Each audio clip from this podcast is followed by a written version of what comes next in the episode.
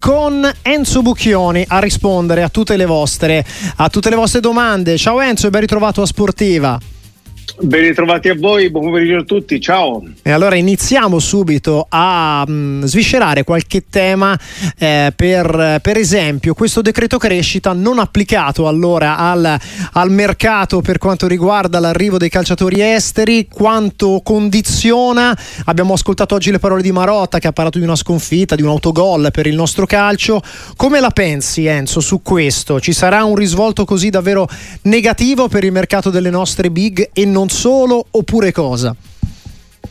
Ma eh, guarda, io eh, quando parla Marotta bisogna sempre stare a ascoltare attentamente uno dei più grandi dirigenti eh, del calcio italiano eh, da anni, eh, quindi di sicuro ha le sue motivazioni, come le ha lotito, come...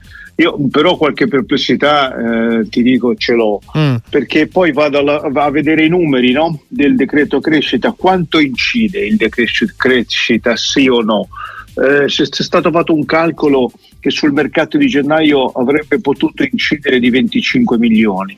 L'estate scorsa ha inciso di, di 150 milioni, cioè, ma sono cifre queste eh, che possono sanare il momento drammatico del calcio italiano, possono alleviarne le sofferenze, possono dare un futuro o sono cifre talmente esigue che possono sì dare una mano a qualche squadra. Io capisco l'Inter è eh, in difficoltà, ma non solo, eh, deve tenere i conti in regola. L'abbiamo detto, abbiamo elogiato molte volte i dirigenti dell'Inter, in testa Marotta, che riescono a fare miracoli con la situazione, ma altre squadre sono eh, forse più in difficoltà dell'Inter. Eh, quindi capisco che magari anche 10 milioni o la, o la, possibilità, ecco, questa di andare a prendere i giocatori all'estero sì. eh, pagandoli meno di quello che offre il mercato italiano eh, che vadano in difficoltà, eh, ci posso credere. Però io dico anche il però dove sta. Il mondo del calcio e dovrebbe guardarsi allo specchio. Ci sono quasi 6 miliardi di debiti complessivi del nostro sistema calcio e di chi è la colpa? Eh, cioè il governo deve supplire, non questo in assoluto, io ritorno indietro mm. eh, al governo Berlusconi quando vent'anni fa fece il famoso decreto salva calcio e lì la situazione era forse più drammatica di quella di oggi e si disse ora vi dovete, dovete camminare con le vostre gambe, dovete organizzarvi, dovete fare in modo che quando comprate un giocatore avete i soldi per pagarlo, dovete fare in modo che la gestione sia oculata e non fare tutto quello che avete fatto fino ad oggi. E sono passati vent'anni e ritorniamo a bomba servirebbe un altro decreto salva calcio, ma può permetterselo uno Stato come quello italiano in grave difficoltà in un momento economico drammatico di dare aiuti a un mondo che vive al di sopra delle sue possibilità? Ecco, questo è il grande interrogativo al quale bisognerebbe rispondere. Così. Quando arriverà, mm-hmm. sì, quando arriverà il momento delle riforme, della ristrutturazione, riforme promesse da anni, della ristrutturazione, della gestione oculata, e delle, delle, cose che possono migliorare e, e, modernizzare questo nostro calcio italiano che è rimasto indietro rispetto ad altri movimenti calcistici europei. Cioè deve, deve entrare lo Stato uh, per 25 milioni, poi quando 25 milioni possono essere utili in questo momento per altri settori. Ecco, queste domande eh, io me le faccio eh, le faccio pubblicamente e vorrei delle risposte non legate, ci mettono in difficoltà.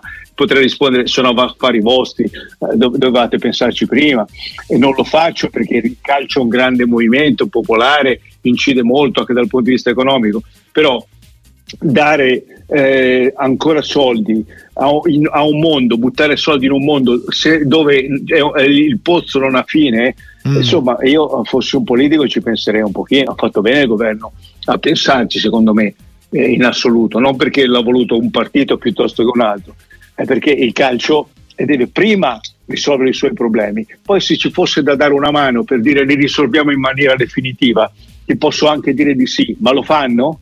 E questo è un altro grande interrogativo. Eh, io ti posso rispondere di no, perché sono vent'anni che sento promesse di, di, riforme che non arrivano mai.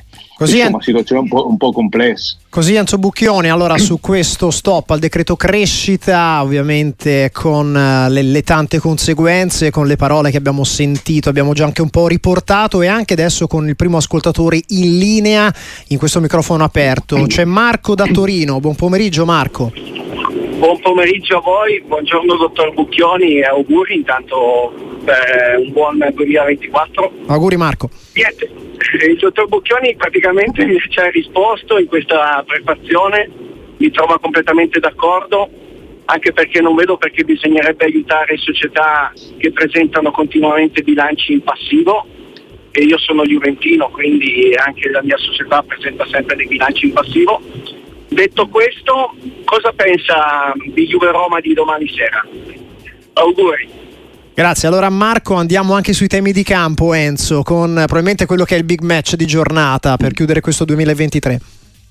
Ma sì, è una partita intrigante per molti aspetti, ovviamente, per il nome delle contendenti, per gli allenatori che sono in panchina, discussi e discutibili negli ultimi anni eh, per certi una, una, una, squadra, la Roma, che mi pare Allegri abbia definito scorbutica o, o insomma una volta dicevano rognosa, un termine sì. orrendo, dice questa è una squadra rognosa, poi per fortuna abbiamo superato certa terminologia, però una, una squadra che affronti sempre difficilmente eh, la Roma per le caratteristiche che ha, per il grande temperamento.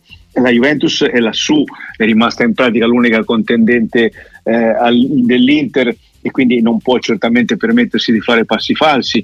La Juventus è molto giovane, eh, qui sono due squadre che fanno un calcio se volete un po' antico eh, perché questi allenatori, eh, l'abbiamo detto tante volte, basano il loro lavoro sui giocatori più che sul gioco, eh, quindi cercano di, di, studiare l'avversario, di metterlo in campo in modo di mettere in difficoltà l'avversario attraverso eh, le posizioni dei singoli, attraverso le prestazioni dei singoli.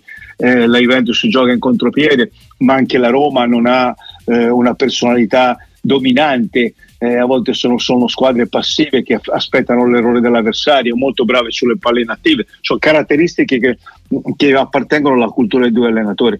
Eh, a volte prevale il non gioco. Ecco, voglio vedere due squadre che hanno una sorta di non gioco come idea o di gioco passivo sull'avversario come se, come se la giocano davvero quando sono faccia a faccia. Quindi tanti motivi, eh, compreso il fatto poi meramente eh, numerico, eh, che nessuna delle due squadre può permettersi di fare passi falsi perché se la Roma perde eh, va, ti dico, eh, le possibilità di inserirsi nella zona Champions che ora ci sono eh, diminuirebbero ovviamente anche se poi manca ancora tanto. E la Juve no, anche psicologicamente non può permettersi di perdere punti dall'Inter e giocherà stasera. Sai già il risultato quando va in campo quindi forse questo ti può agevolare. Però una partita con mille, mille temi dentro, dentro, la gara e quindi molto affascinante. Poi c'è il ritorno di Dybala non so se giocherà dall'inizio o partita in corso di Bala contro la Juve è sempre qualcosa eh, di, di, affascinante che fa discutere. In più abbiamo Lukaku questa volta corteggiato per tutta l'estate il grande sogno di Allegri che l'avrebbe voluto al posto di Vlaovic e, fa, e, e i suoi trombettieri ci stanno dicendo eh, basta leggere quali sono i trombettieri, lo sappiamo, i trombettieri di Allegri ci fanno sapere che se ci fosse stato Lukaku la Juventus probabilmente sarebbe in testa alla classifica e questi sono tanti temi e, e mi fermo qui.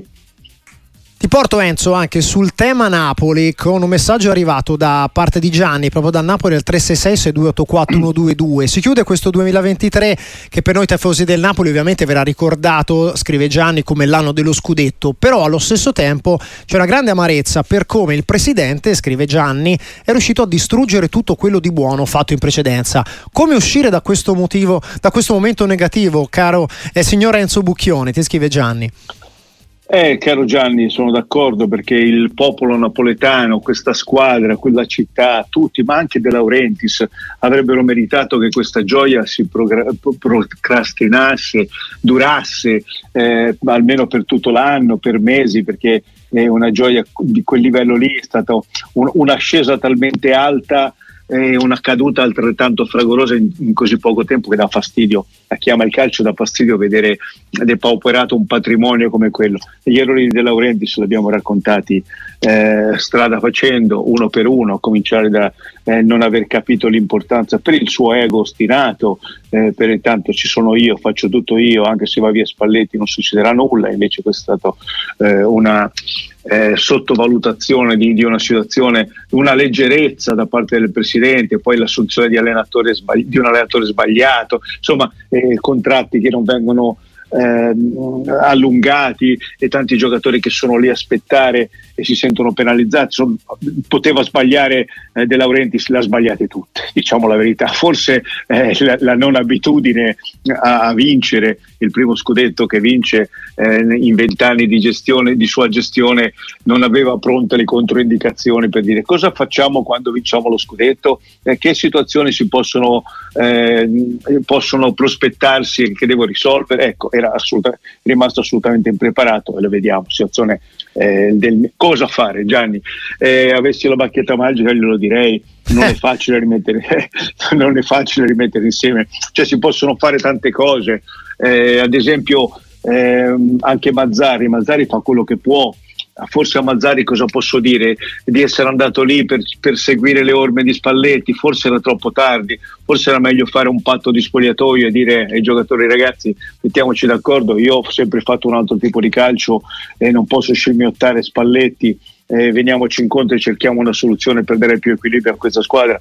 Eh, non lo so, eh, bisognerebbe anche richiamare eh, ai loro doveri anche i giocatori, perché ora abbiamo parlato male di De Laurentiis, abbiamo parlato male di Garcia, eh, forse da Mazzari ci si aspettava qualcosa di più, ma è anche Mazzari è aiutato dai giocatori. Ora io chiamo in casa anche i giocatori. Sì, situazione non facile, assolutamente. È una scossa a loro gli va dato perché hanno lo scudetto sul petto, devono rispettare una tifoseria. Partite come quella con il Frosinone, eh, l'eliminazione della Coppa Italia, eh, mi hanno fatto pensare a gente che abbia veramente poco senso di appartenenza mm. e poco rispetto anche per la maglia che indossa. Quindi servirebbe una scossa ma è quando c'è una situazione come questa diff- o se la danno una mano da soli all'interno dello spogliatoio si guardano in faccia come, come ho detto e, e, e, si dicono ora ci tiriamo fuori da questa situazione per orgoglio, per, per tante cose ma tra Osimen che non pensa altro al mercato prossimo anche se è rinnovato eh, dà un po' più forza alla società ma, ma che vada via e, e nelle cose. Eh, eh, ci sono altri giocatori che devono rinnovare. Sì. Varastelli in, in testa eh, che ora vede Osimen guadagnare 10 milioni e, e, lui, e, lui, guadagna praticamente nulla per il valore che ha, nulla lo dico in, in maniera ironica perché relativo, sì, però, relativo. Sì, relativo, eh, però eh, un giocatore dice questo vale quanto me o, o, o, un pochino di più ma non tanto, eh, io guadagno 2 milioni, questo ne guadagna 10, eh, insomma il divario è netto, devo, devo rinnovare anch'io, sono tante situazioni gestite male, una situazione che eh, sinceramente faccio cap- fatica a capire quale possa essere la strada da imboccare subito. E ci vorrebbe un confronto ma, ma, ma vero, serio nello spogliatoio che mi pare non ci sia e poi anche gli infortuni hanno contribuito. Eh, i giocatori ora il Mass va via che, il Mass è un giocatore importante secondo me. Non gli hai rinnovato il contratto giustamente lo devi vendere ora. Eh, chi, chi, prendono il posto servirebbe anche un mercato sì venduto bene diciamo a 25 milioni ma comunque no. una cessione. Mm. No, no, infatti 25 milioni li prendo e, e dico bravo, se fosse una, una, cessione a secco bravo, però con questi 25 milioni me ne devi portare un altro che vale il MAS o vale di più di El MAS, eh, quindi voglio dire eh, un difensore eh, ci vuole, eh, un centrocampista Alessandra eh, a farsi la Coppa d'Africa un mese e mezzo, già ti manca Osimen, insomma, situazioni complicate per, per, il Napoli. Microfono aperto con un altro ascoltatore in linea, da Lodi c'è Mauro, buon pomeriggio anche a Mauro. Ciao Matteo, ma potevo io non fare gli auguri di, comple- di buon anno al più grande giornalista del mondo? Ma che dico del mondo, dell'universo?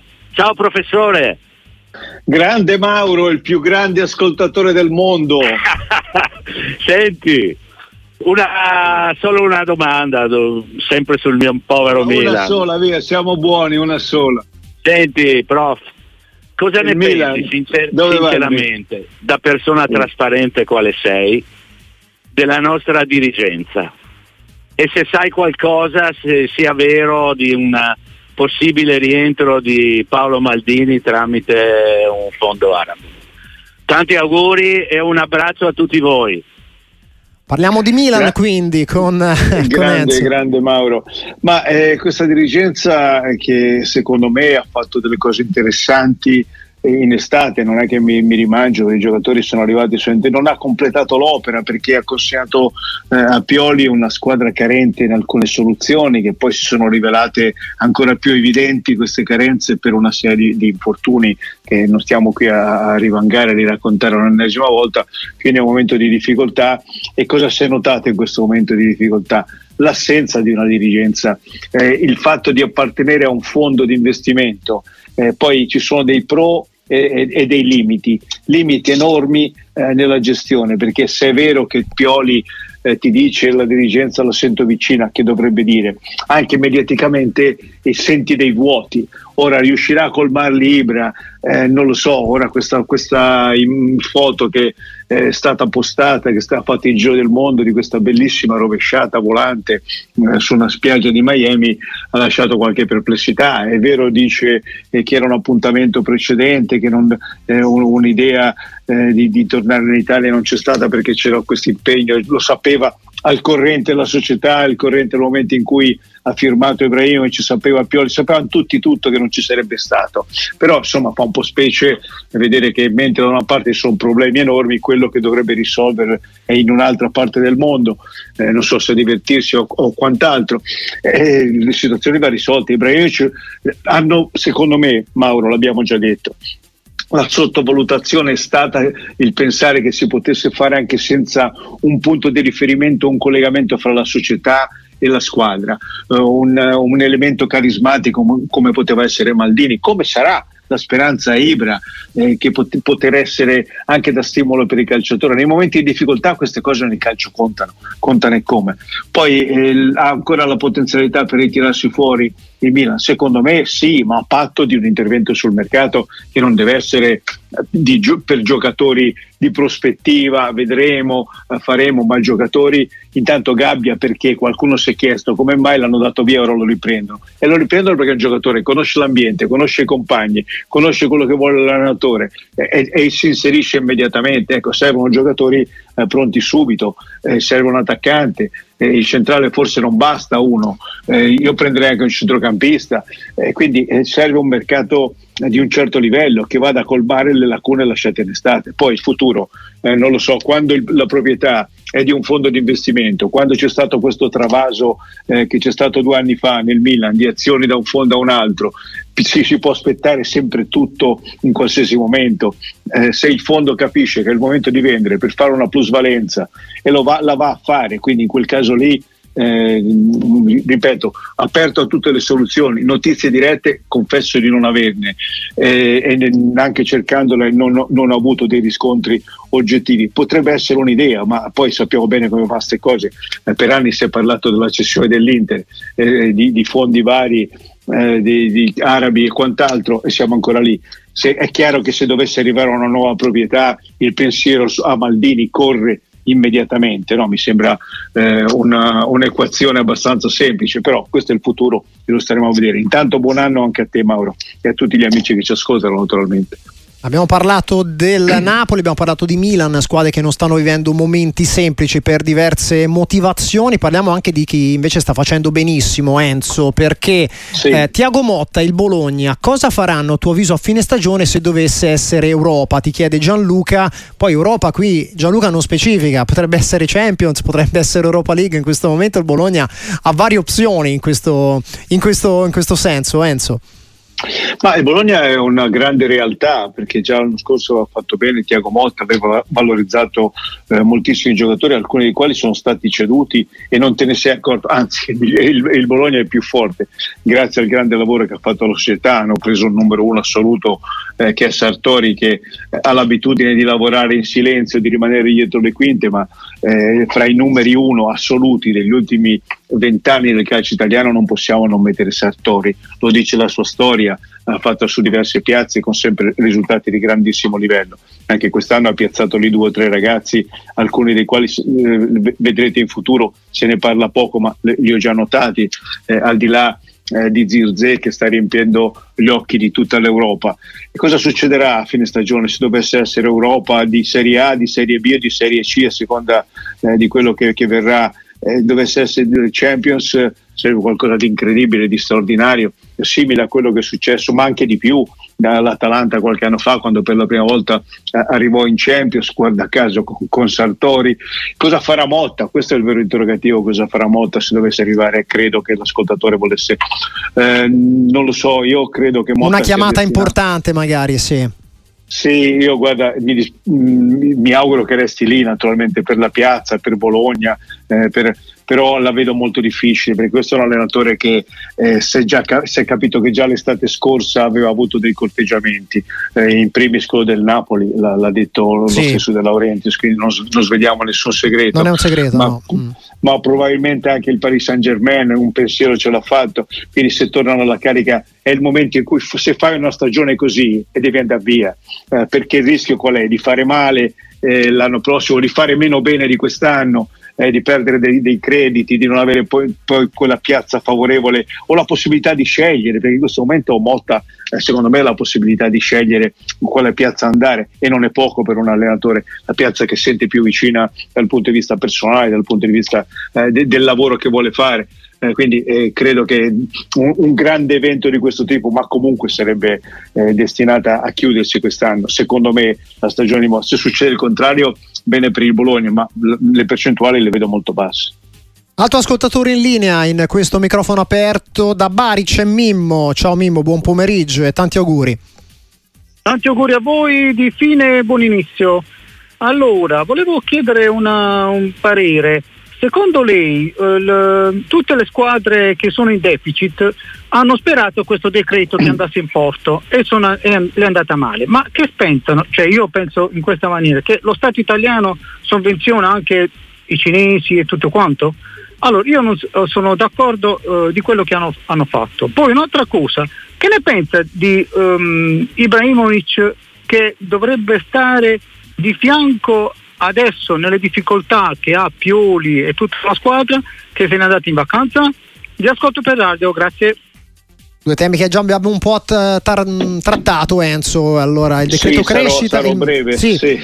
sarò breve, Beh, ci torniamo. Detto, ci torniamo volentieri, ma guardi Ibra per quello che si è saputo, poi se è vero o se è falso io non lo so, non sono l'agente di Ibra, non sono eh, amico di Ibra, eh, ci è stato eh, detto che c'era un impegno pregresso prima della firma con il Milan. È certo che gli impegni si possono disdire, ma se ci sono dei contratti, delle cose, delle situazioni, non lo so. Eh, io sarei rimasto, mi sarei fatto vedere eh, a Milano per come la penso io, le cose si possono risolvere. Sai, qui siamo in presenza di, di un personaggio che va eh, al di sopra di, di, ogni ragionamento normale, è uno che ti sorprende sempre, quindi questa è la giustificazione. C'era già qualcosa di precedente, eh, la sua presenza lì. Eh, prima di firmare il contratto con il Milan, questa è la giustificazione. Per il, eh, per il decreto crescita, Mimmo, io ho detto prima che di sicuro le motivazioni eh, che vengono addotte da alcuni dirigenti, Marotta, Lotito, possono stare in piedi eh, perché certamente questo decreto crescita avrebbe favorito l'acquisto di giocatori all'estero,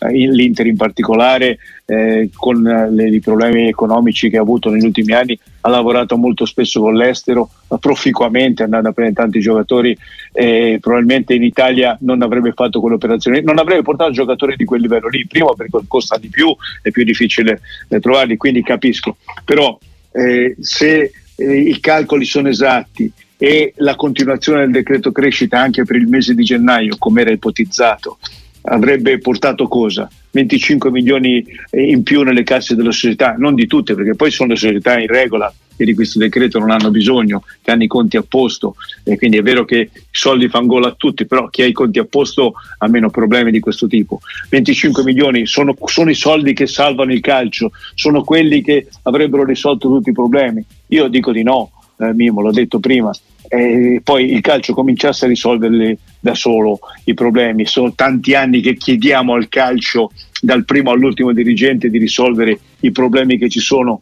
Ha visto una riforma, lei ha, interve- ha visto interventi decisivi, eh, che ne so, riduzione del format dei campionati o, o, tutto quello che sarebbe necessario che ci hanno raccontato del settore giovanile e quant'altro nei vari programmi elettorali da Gravina in giù zero, zero abbiamo visto. Quindi eh, poi ripeto ancora e chiudo.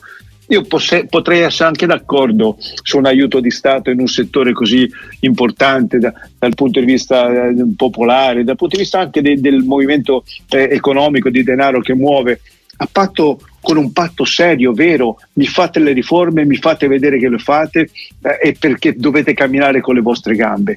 In un mondo dove i soldi vengono sperperati, dove non, non si rispettano le regole, eh, dove eh, i bilanci sono un optional, abbiamo visto tutti gli scandali che ci sono stati, ti do ancora dei soldi per cosa? Per buttarli in un calderone senza fondo. Allora, eh, aiuti sì, ma, ma mirati a allora potrebbe essere un altro discorso. Così a pioggia o per, per dare una mano a Tizio e Caio, anche no. Prima di salutarsi Enzo, anche una previsione sulla sfida di serata a Marassi, quella tra il Genoa e l'Inter, il Genoa che ha fermato due settimane fa la Juventus, Franco da Zena, quindi da Genova ti chiede se il Genoa può bloccare... Da Zena, da Zena, Zena da Zena, non l'ho detto Zena. bene, allora il Genoa può bloccare anche la capolista Inter. Ma il Genoa è una squadra che ti, ti, ha sorpreso in diverse partite, ha un buon impianto di gioco, ha un allenatore in panchina che le partite le legge, le prepara, eh, ci ha abituato anche a cambiare modo di giocare, a cambiare eh, modulo. È una squadra, diciamo prima, eh, delle squadre rognose, è la seconda volta che do per un termine obsoleto, ma che una volta andava di gran moda. Ecco, possiamo dirlo anche del Genoa eh, che è una, una, squadra che può mettersi in difficoltà, questo in assoluto perché dobbiamo dirlo. Poi se penso a quello che è, che è oggi l'Inter, eh, che quest'anno ha dimostrato anche eh, di essere in grado di gestire le partite più facili, che erano un po' il tallone d'Achille, no? la concentrazione contro le squadre minori, l'anno scorso ne ha perse tante, lì. quest'anno per fortuna la caduta è stata eh, relativa è stata superata, mi sembra che abbia una personalità, un impianto di gioco, soluzioni eh, che dovrebbe andare a Genoa a fare la partita, non vi dico tranquillamente, però quello che ho detto prima vale, il Genoa è una buona squadra, l'ha dimostrato, quindi se l'Inter gioca da Inter eh, il divario è netto, eh, se dovesse pensare ad andare lì e calare un po' l'intensità qualche problema potrebbe averlo. Grazie, grazie a Lorenzo Bucchioni per questo microfono aperto e per tutte le sue risposte, ma ci troveremo presto qua su Sportiva. Sì, ci troviamo appunto per commentare questa partita Genoa-Inter di, di Marassi. Quindi, allora? Eh, tra qualche ora sarò di nuovo con voi. Quale grazie, migliore occasione? Un grande piacere. Ciao Pre- a tutti.